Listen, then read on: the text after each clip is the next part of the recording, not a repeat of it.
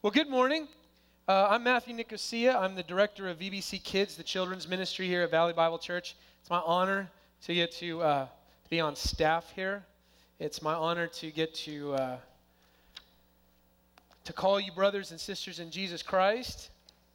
Uh, it's my honor to get to share the Word of God with you this morning. Wow, it's an honor to have the lights on. That's awesome. That's okay. Let's bow in a word of prayer and uh, prepare our hearts to receive the word of God. Father in heaven, we thank you so much for this day.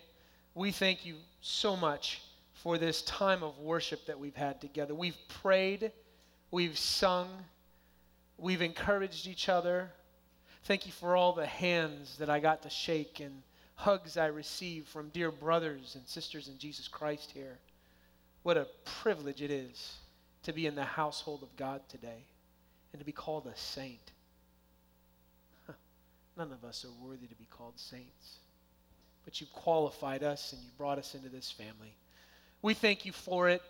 Now that we've prayed, sung, encouraged each other, we, we've heard from one another, we've heard our voices sing, but Father, we want to hear your voice today. It's not my voice, Father. I'm thankful for that. But we want to hear your voice through the pages of the scriptures. Please, would you open our eyes that we may behold wonderful things out of your law? In Jesus' name, amen. If you would please turn to John chapter 6. John chapter 6, and we're going to be toward the end of that chapter. So if you're using a Pew Bible that we've provided for you there, it's on page 756. John chapter 6, page 756. I have a question for you. And you may not understand right away where I'm going with this. That's okay. I want to ask you something. Why are we here? Why are we here? And I'm not trying to say, you know, why do we exist? You know, why are we put on this planet? I mean, like, why, why are you and I and the people sitting next to you, why are we all gathered here? What brought us together? What do we have in common that we, you know, decided to show up at the same place at the same time and and come together to do this thing. I mean, wh- why are we here? Uh, we're, we're, follow, uh, we're, we're studying a, a, series right now called Follow in our small groups, uh, followed by uh, Andy Stanley, and we've just got it started. I, am actually starting it with my small group here this afternoon. Looking forward to it. But, but really, it's asking the question what is Jesus asking us to do? If we're his followers, what does it mean to follow? And I, I'm not going to steal his material, as tempting as that probably was this week. I'm not going to steal his material, but I just want us to consider that as we're doing this in our small groups, just to take a few moments to ask ourselves, what is a follower and why is it that we're here? What is it that we're doing here? Well, earlier this week, uh, just as an aside, earlier this week, my wife and I sat down to watch the premiere of a brand new TV show. And usually I, I'm not into that pilot stuff. I don't want to be a guinea pig for a new show. You know, tell me if it's good, and then maybe I'll watch it some other time. But um, if, if you've noticed on CBS starting this week, there was a new show that, that started called Living Biblically. Living Biblically. And I could see your eyes did the exact same thing when you heard the name of the show. Your, your eyebrows went from here way up to here. Living Biblically on CBS. No joke, that is the name of the show uh, living biblically, and I'll, I'll, just tell you, I'll just read for you CBS's synopsis of what living biblically is all about. Because I want to ask ourselves would this describe you and me and why we're here? So here's what it's about Chip Curry is a modern day man at a crossroads in his life who decides to live strictly in accordance with the Bible. A film critic for a New York newspaper and a soon to be father, Chip wants to be a better man following the loss of his best friend he decides to put his slightly obsessive temperament to use and start living his life 100% by the Bible to find direction. Hmm, pretty good, right? His smart pregnant wife, Leslie, they're all smart, aren't they? His smart pregnant wife, Leslie, while both skeptical and entertained by her husband's new passion, supports him completely. Knowing he'll need some practical advice, Chip forms a God squad with Father Gene, a Catholic priest who helps Chip translate the rules of the Bible to a modern world, and Father, uh, Father Gene's best friend, easygoing Rabbi Gil Abelman, who respects Chip's chutzpah and is glad to serve as a sounding board when they meet at their local bar. How about that? Living biblically at a local bar.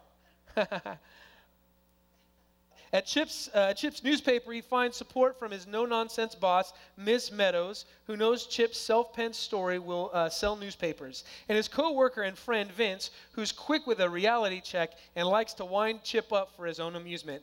And he begins his sincere, as he begins his sincere spiritual journey toward a more moral life with the help of his wife and friends, Chip wonders if he'll be able to take a page or every page out of the good book, and if the effect will be of biblical proportions.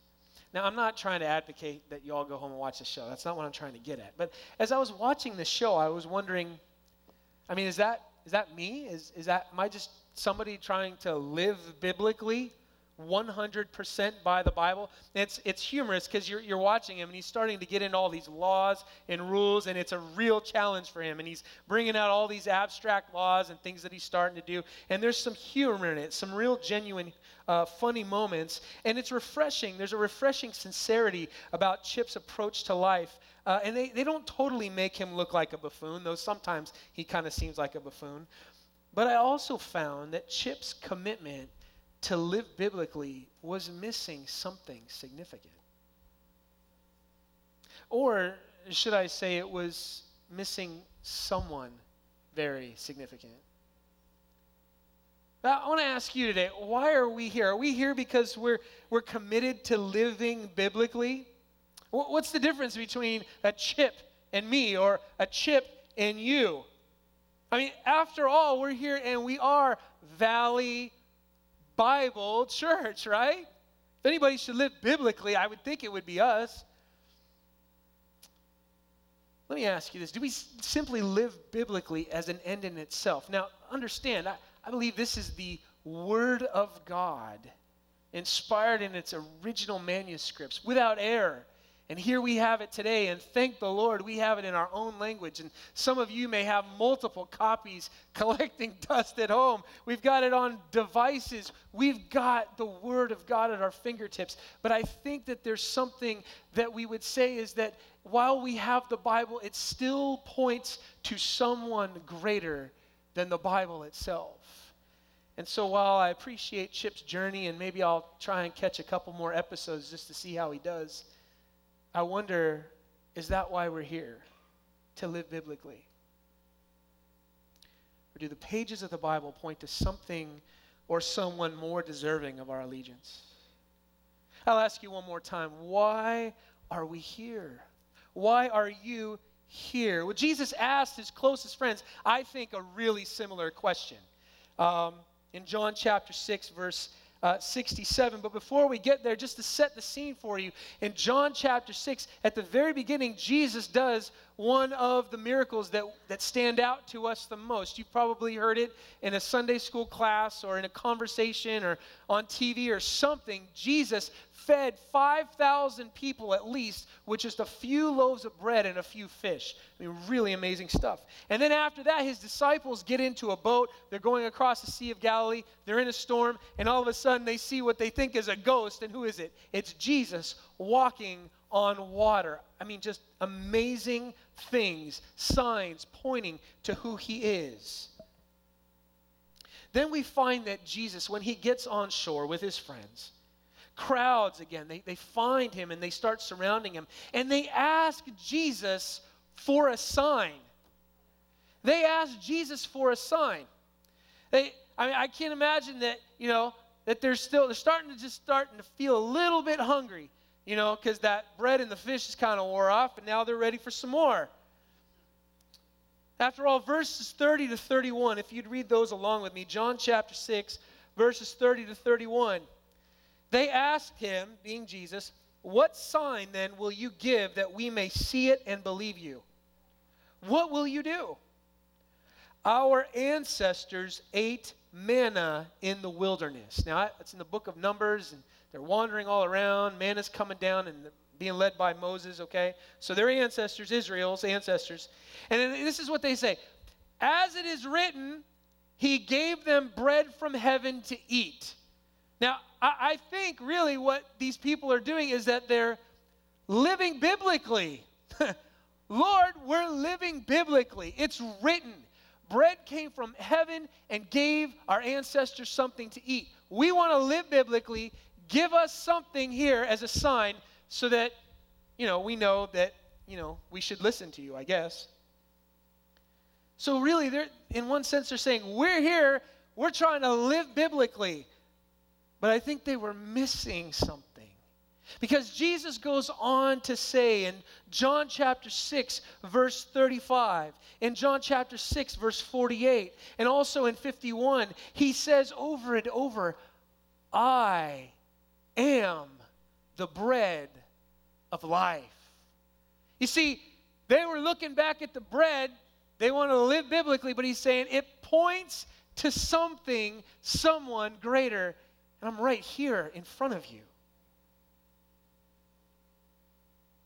And then Jesus goes on to say more. It's something that may have seemed absolutely outrageous to them. Beginning in verse 53, you can follow along as I read aloud. John chapter 6, verse 53. Jesus said to them, Very truly, I tell you, unless you eat the flesh of the Son of Man and drink his blood, you have no life in you. Whoever eats my flesh and drinks my blood has eternal life, and I will raise them up at the last day. For my flesh is real food, and my blood is real drink. Whoever eats my flesh and drinks my blood remains in me, and I in them. Just as the living Father sent me, and I live because of the Father, so the one who feeds on me will live because of me. This is the bread that came down from heaven. Your ancestors ate manna and died, but whoever feeds on this bread will live forever. He said this while teaching in the synagogue in Capernaum. On hearing it, many of his disciples said, This is a hard teaching. Who can accept it? Aware that the Jesus' disciples were grumbling about this, Jesus said to them, Does this offend you? Then what if you see the Son of Man ascend to where he was before? The Spirit gives life, the flesh counts for nothing. The words I've spoken to you, they are full of the Spirit and life. Yet there are some of you who do not believe. For Jesus had known from the beginning which of them did not believe and who would betray him. He went on to say, This is why I told you that no one can come to me unless the Father has enabled them. And from this time, many of his disciples turned back and no longer followed him. Verse 67, Jesus asks the 12. The 12 that were closest to him. You could almost imagine the scene. There Jesus is. He said all these things, and the people said, This is a hard saying. And he saw their hearts, and they turned around and they walked away. And now all of a sudden, it's just Jesus and the 12.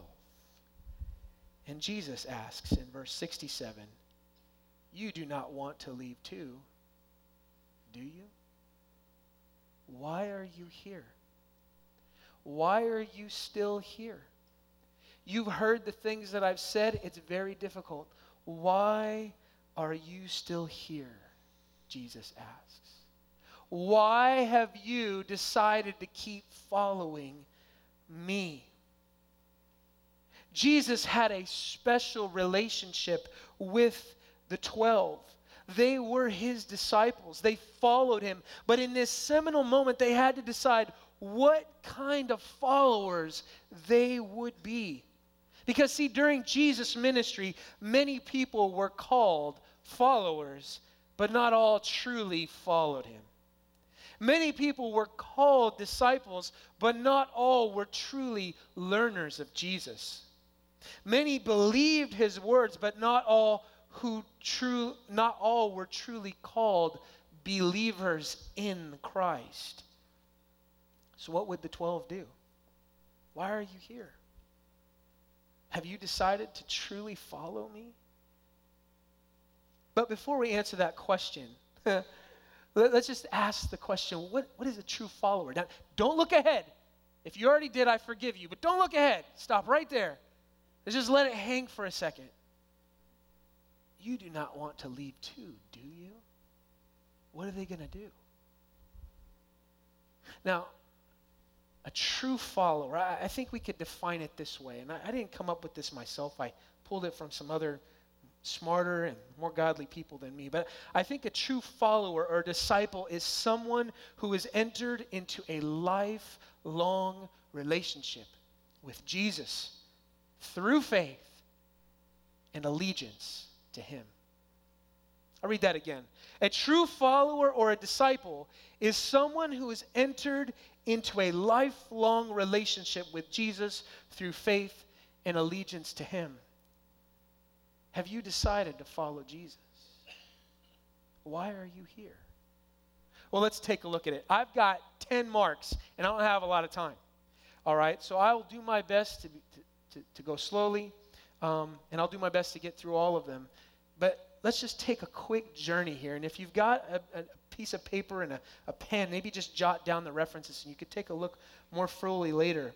But the first mark of one who has truly decided to follow Jesus, a true follower first is called by Jesus. A true follower is called by Jesus. Matthew chapter 9, verses 9 through 12 say this. As Jesus went on from there, he saw a man named Matthew sitting at the tax collector's booth. Follow me, he told him. And Matthew got up and followed him. While Jesus was having dinner at Matthew's house, many tax collectors and sinners came and ate with him and his disciples. When the Pharisees saw this, they asked his disciples, Why does your teacher eat with the tax collectors and sinners? On hearing this, Jesus said, It's not the healthy who need a doctor, but the sick. But go and learn what this means. I desire mercy, not sacrifice, for I have not come to call the righteous but sinners. Friends, first, if you are truly a follower of Jesus, you can't put it on a badge on your shirt and says, "Look at the big decision I made." No, first it's a it's a thing, it's a decision that was made by Jesus. He's the one that calls us. We're all dead in our trespasses and sins. We don't even recognize the importance of who this Jesus is, but he says to Matthew, the tax collector, "Follow me." Now, I don't think Jesus is walking up to, to Matthew, who worked for the IRS, hoping for a tax break. He's saying, Matthew, come and follow me and learn from me. I can give you something that money could never give you. So it's Jesus who calls. And notice whom he calls. He calls sinners. No prerequisite to say he's going out and he's headhunting and wondering, hmm, he'd be a good disciple. Oh man, she would make a fantastic follower of me. Oh man, look at their skill set. Look at their resume. I should go and find them and then come and be my follower. No, who does he look for? Who does he look for? Sinners. Now, if you go to the grocery store here after church service and you walk up to somebody that you don't know and you call them a sinner, uh, good luck. I have a feeling you probably ought to put your dukes up and be like, Who are you calling a sinner? What's the matter with you, right? But that's how these people were labeled in this day and age. They were the sinners. And Jesus called them. He called them to himself. He called Matthew. A true follower is called by Jesus. Secondly, a true follower leaves their old life behind. A true follower leaves their old life behind. Matthew chapter 10, verses 28 to 31 says this. Then Peter spoke up and he said, We've left everything to follow you. I, I, don't know if he was trying to make a point. I don't know if he's trying to say, Look at us, Jesus. We've left everything. Jesus says, Truly I tell you, no one who has left home or brothers or sisters or mother or father or children or fields for me and the gospel will fail to receive a hundred times as much in this present age homes, brothers, sisters, mothers, children, and fields, along with vacations. No, along with persecutions. And in the age to come, eternal life.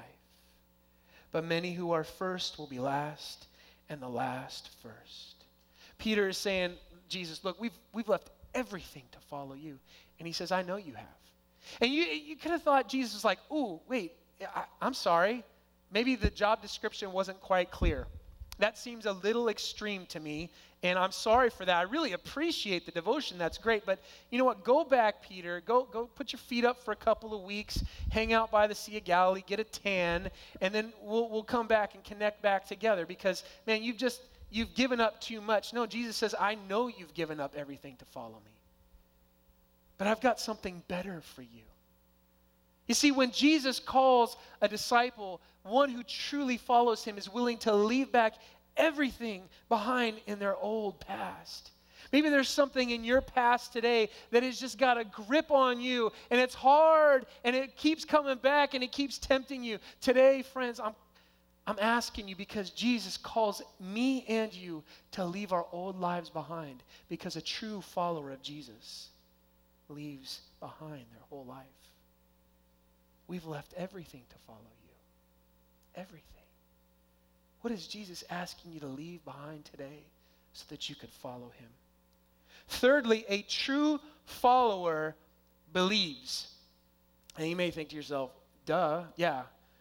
Well, a true follower believes. I, I, couldn't come up with anything more clever than that. A true follower believes. John chapter 11, verses 21 to 27 say this uh, this, is, this is the scenario where Jesus is coming to the funeral of his friend, uh, Lazarus.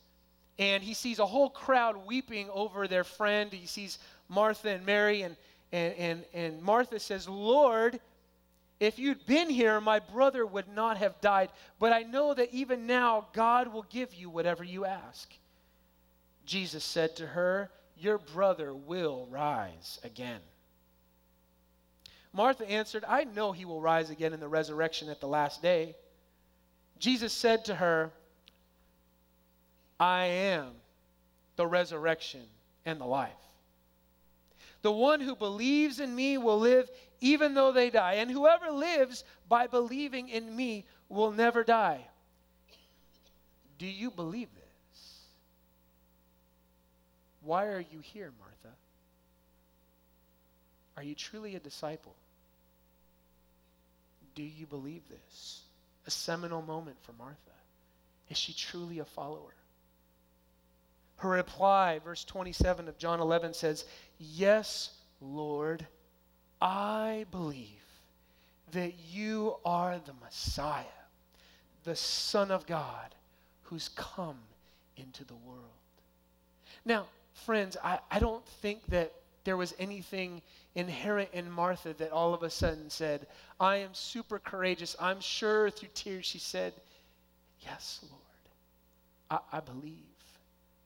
She was at her brother's funeral. What a difficult situation.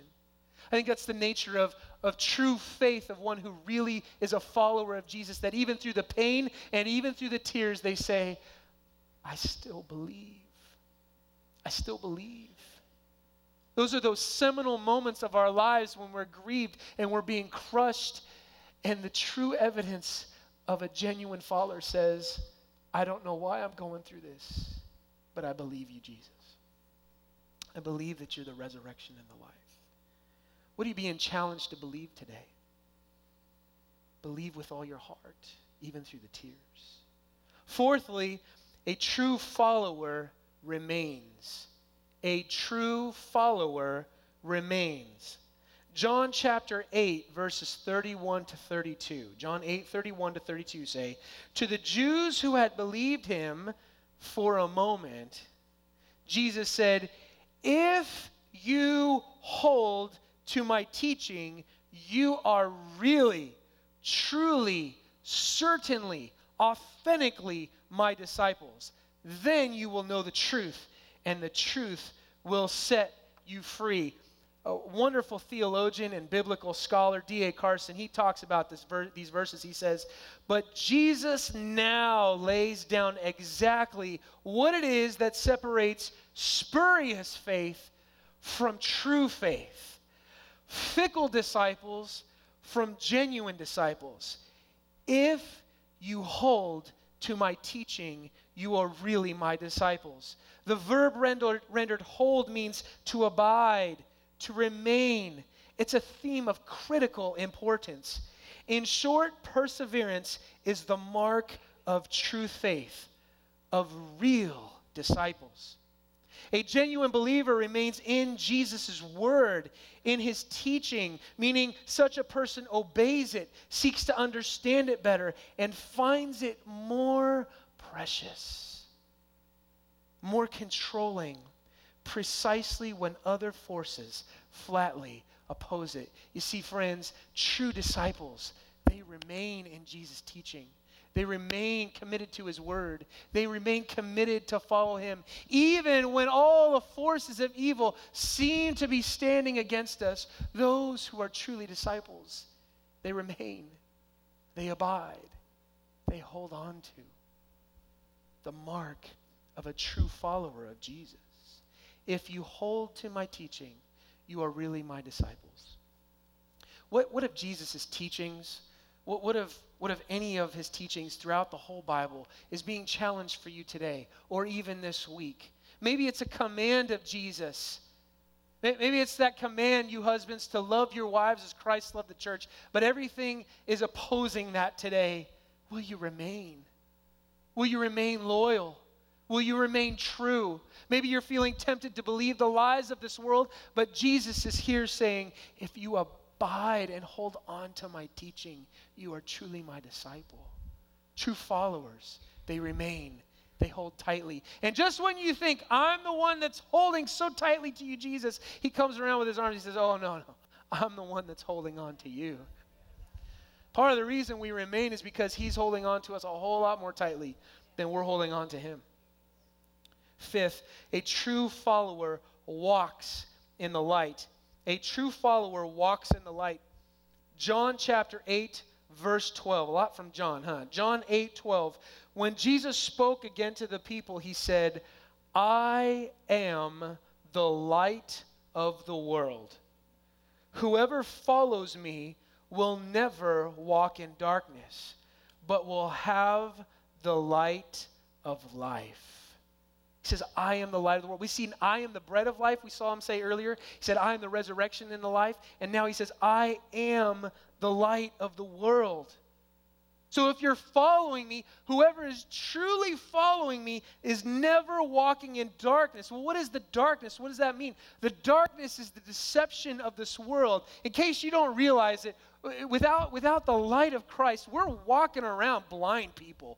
We're, we're groping around trying to find things. We're bumping into things. We find something and we think, oh, this must be right. But in reality, we don't see that it's wrong. And then we call things that are wrong and we say that they're right. We see it all throughout our culture. We're groping around and grasping, trying to figure out where is the light? Where is the truth?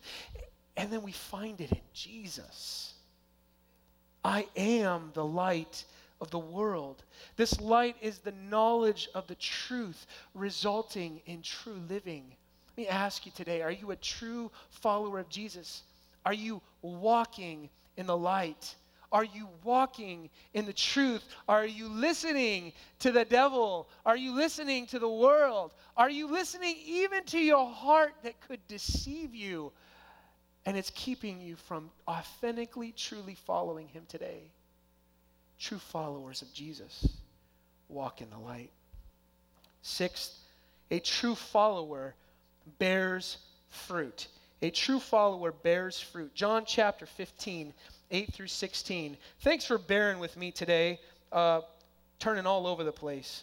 Appreciate it. John chapter 15, verse 8 and verse 16. Listen to this. Jesus says, This is to my Father's glory that you bear much fruit, showing yourselves to be my disciples. Verse 16, he says something similar. You did not choo- choose me, but I chose you and appointed you so that you might go and bear fruit, fruit that will last.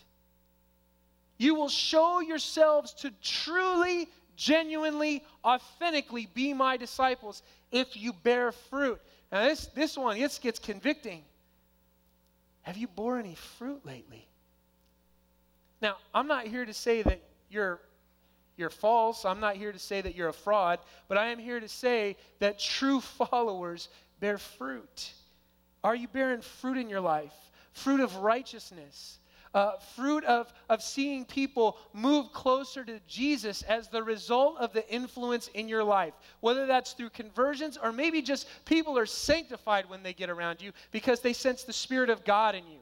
Is there any fruit in your life? Is there any fruit in your home? Is there any fruit in your prayer life? Is there any fruit in your devotion? Is there any fruit in your evangelism? Friends, just take a, take a self examination of yourself.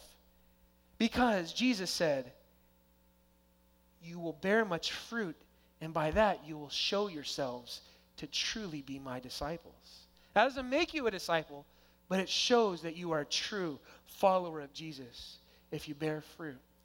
Are you bearing any fruit today? Do you need help to figure out how can I get on a path to bear fruit?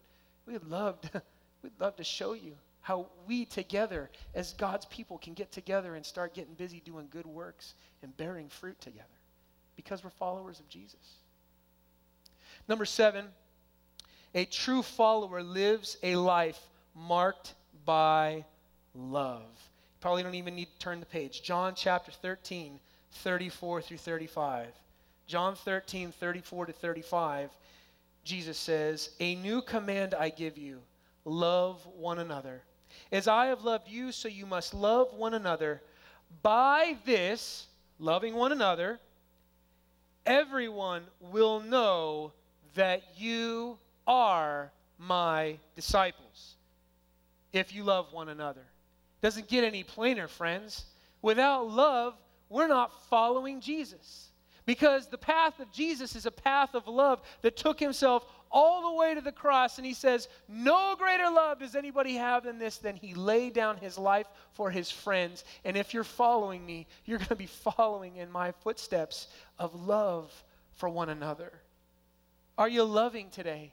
Are you holding a grudge against anybody in your home? Are you holding a grudge to, today, maybe against somebody in this room? Who knows? Maybe it's even against me. That happens. I'm sure I've sinned against some of you before. But are we loving each other? Loving each other because true followers live lives that are marked by love and compassion and sacrifice and forgiveness. Number eight, a true follower counts the cost. A true follower counts the cost. Luke chapter 14, verses 25 through 33. Luke 14, 25. Large crowds were traveling with Jesus. There they are. There's those followers, those ambiguous followers. And turning to them, he said, If anyone comes to me and does not hate father and mother, wife and children, brothers and sisters, yes, even their own life, such a person cannot be my disciple. Now, I have a hard time with that one. I really do. Maybe you do too. I mean, we just read, You will show everyone that you're my disciples if you have love for one another. Now we come to Luke 14. You cannot be my disciple if you hate those around you and even your own life. What is Jesus saying there? I think he's saying by comparison, friends, he's saying you must love one another, but in comparison for your love for me, there should be no comparison. As far as devotion and obedience and love, you cannot say, I can't follow you, Jesus, because I love my spouse so much, or I love this boyfriend, or this girlfriend, or this relationship, or this thing, or this habit, or even my own life. I am not willing to follow you because, look, I'm loving. No, you can't call yourself truly a disciple. A disciple says, whatever it takes, And I pray that my wife and my kids, I pray that they want to be on this journey with me of following Jesus. But just like Christian in Pilgrim's Progress, when he had to leave the destruction of the uh, uh, city of destruction, he left and he had to leave it all behind because he was following Jesus. Following Jesus, counting the cost.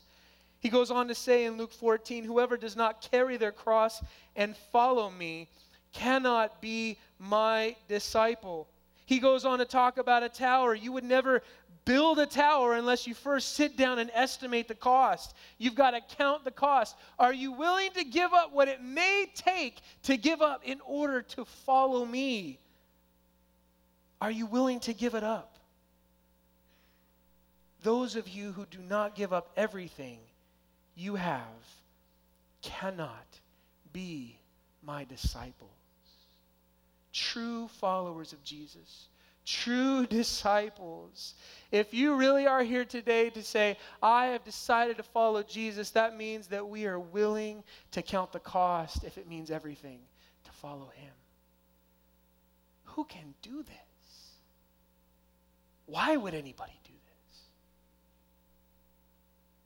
Number nine, a true follower gets even better. A true follower is hated by the world. A true follower is hated by the world. If you're starting to feel convicted, starting to squirm a little bit in your seat, I'm squirming right here with you. John chapter 15, verses 18 to 21, Jesus says, If the world hates you, keep in mind that it hated me first. If you belong to the world, it would love you as its own. As it is, you do not belong to the world, but I've chosen you out of the world. That is why the world hates you. Remember what I told you a servant is not greater than his master. If they persecuted me, they will persecute you also. If they obeyed my teaching, they will obey yours also. They will treat you this way because of my name, for they do not know the one who sent me. Jesus is saying, any true follower, you better understand part of that counting the cost is that the world will hate you. You will be persecuted. Now, the 12, we, we know a little bit about the 12 from tradition, uh, the 12 disciples who are following him. I'm sure these words just probably some nights maybe haunted them, wondering, Am I ready? Am I ready to be hated? We know that some were crucified, some were pierced through with spears, some were stoned to death, some were burned alive. Some, I, we believe that even John was cast into a boiling pot of oil. He was cast into boiling oil and he survived. I mean, that's almost worse. Why would you want to even survive that, right? But why? Why? This brings us back to our, our very original question why? Why are you here? What would keep us here to say, I'm truly a follower of Jesus? I'm signing up for this. This is what it's going to cost me. I may lose all of my friends and my family out in this world because I follow Jesus and they're going to hate me because they hate him. Why? We come all the way back around to that scene by the Sea of Galilee in John chapter 6. John chapter 6, verses 66 to 68. I told you to hold on, not to go ahead. So I'm holding you to it now. John chapter 6, verse 66 once again says, From this time, many of his disciples turned back and no longer followed him. And Jesus asks us this question that we've been hanging on here for the last few minutes. You do not want to leave too, do you? Jesus asked the twelve. Why are you here? Who would sign up for this? Who would want to follow this and give up everything and be hated by the world? Peter gives an answer. Peter gives an answer. In verse 68 of John 6, he says, Simon Peter answered Jesus, Lord, to whom shall we go? You have the words of eternal life. We've come to believe and know that you are the Holy One of God. The tenth and final mark that I, I have here, I'm sure you could find more, is that a true follower of Jesus sees the immeasurable worth of following the Master. There isn't anything in this world that compares with Him. I don't care what it costs me. I don't care who hates me. I don't care what I have to leave behind. I don't care what sin I need to give up. I don't care what relationship I may need to break off. I don't care because Jesus, there's nowhere else I could go to find words of eternal life. True disciples have decided to follow Jesus because they have found and have seen that he's more precious than anything or anyone in this world. False disciples, though they follow for a while, will inevitably find something or someone who they think is worth more to them. I, I, can't, I can't really be that fanatical because this is just too important to me. My American lifestyle, my relationship, my habits. You don't understand the pressures that I face. I have to release myself in that way or this way because it's just too hard. False followers. False followers will find something that they think is more valuable than Jesus. But those who are truly followers will agree with Peter, and it may be a weak confession. I'm weak here with you, friends. Lord, you have the words of eternal life. He alone is the Holy One of God. We've been singing it all morning. I wrote down some of the lyrics of the songs we've been singing. I will bless the Lord at all times. Not because I'm tough, not because I'm strong, for he's good. Where else could we go, Lord? You're the only one that's good. My God is awesome. There's nobody else that's awesome in my life. There's nothing else, no vacation I could take, no savings account that I could have that could say it's awesome because He heals me when I'm broken. He's a strength where I've been weakened. He's the Savior of the whole world. He's the giver of my salvation. By His stripes, I've been, uh, been healed, and today I am forgiven. There's nothing in this world that compares with Him and true followers of Jesus more than anything. To use John Piper's words, they see and they savor Jesus Christ. They've tasted and they've seen that the Lord is good, and that's why they've decided to follow Jesus.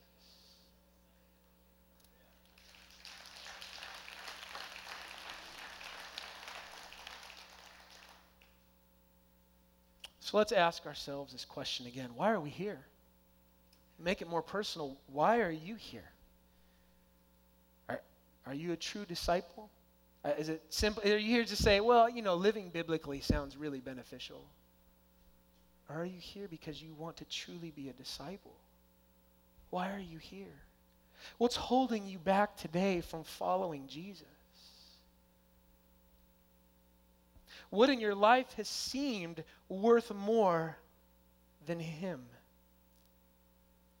What should you leave behind today to follow? the Christ. Just as he called the 12, Jesus is calling you and he's calling me today. And the question is, why are you here? Will you decide to follow Jesus?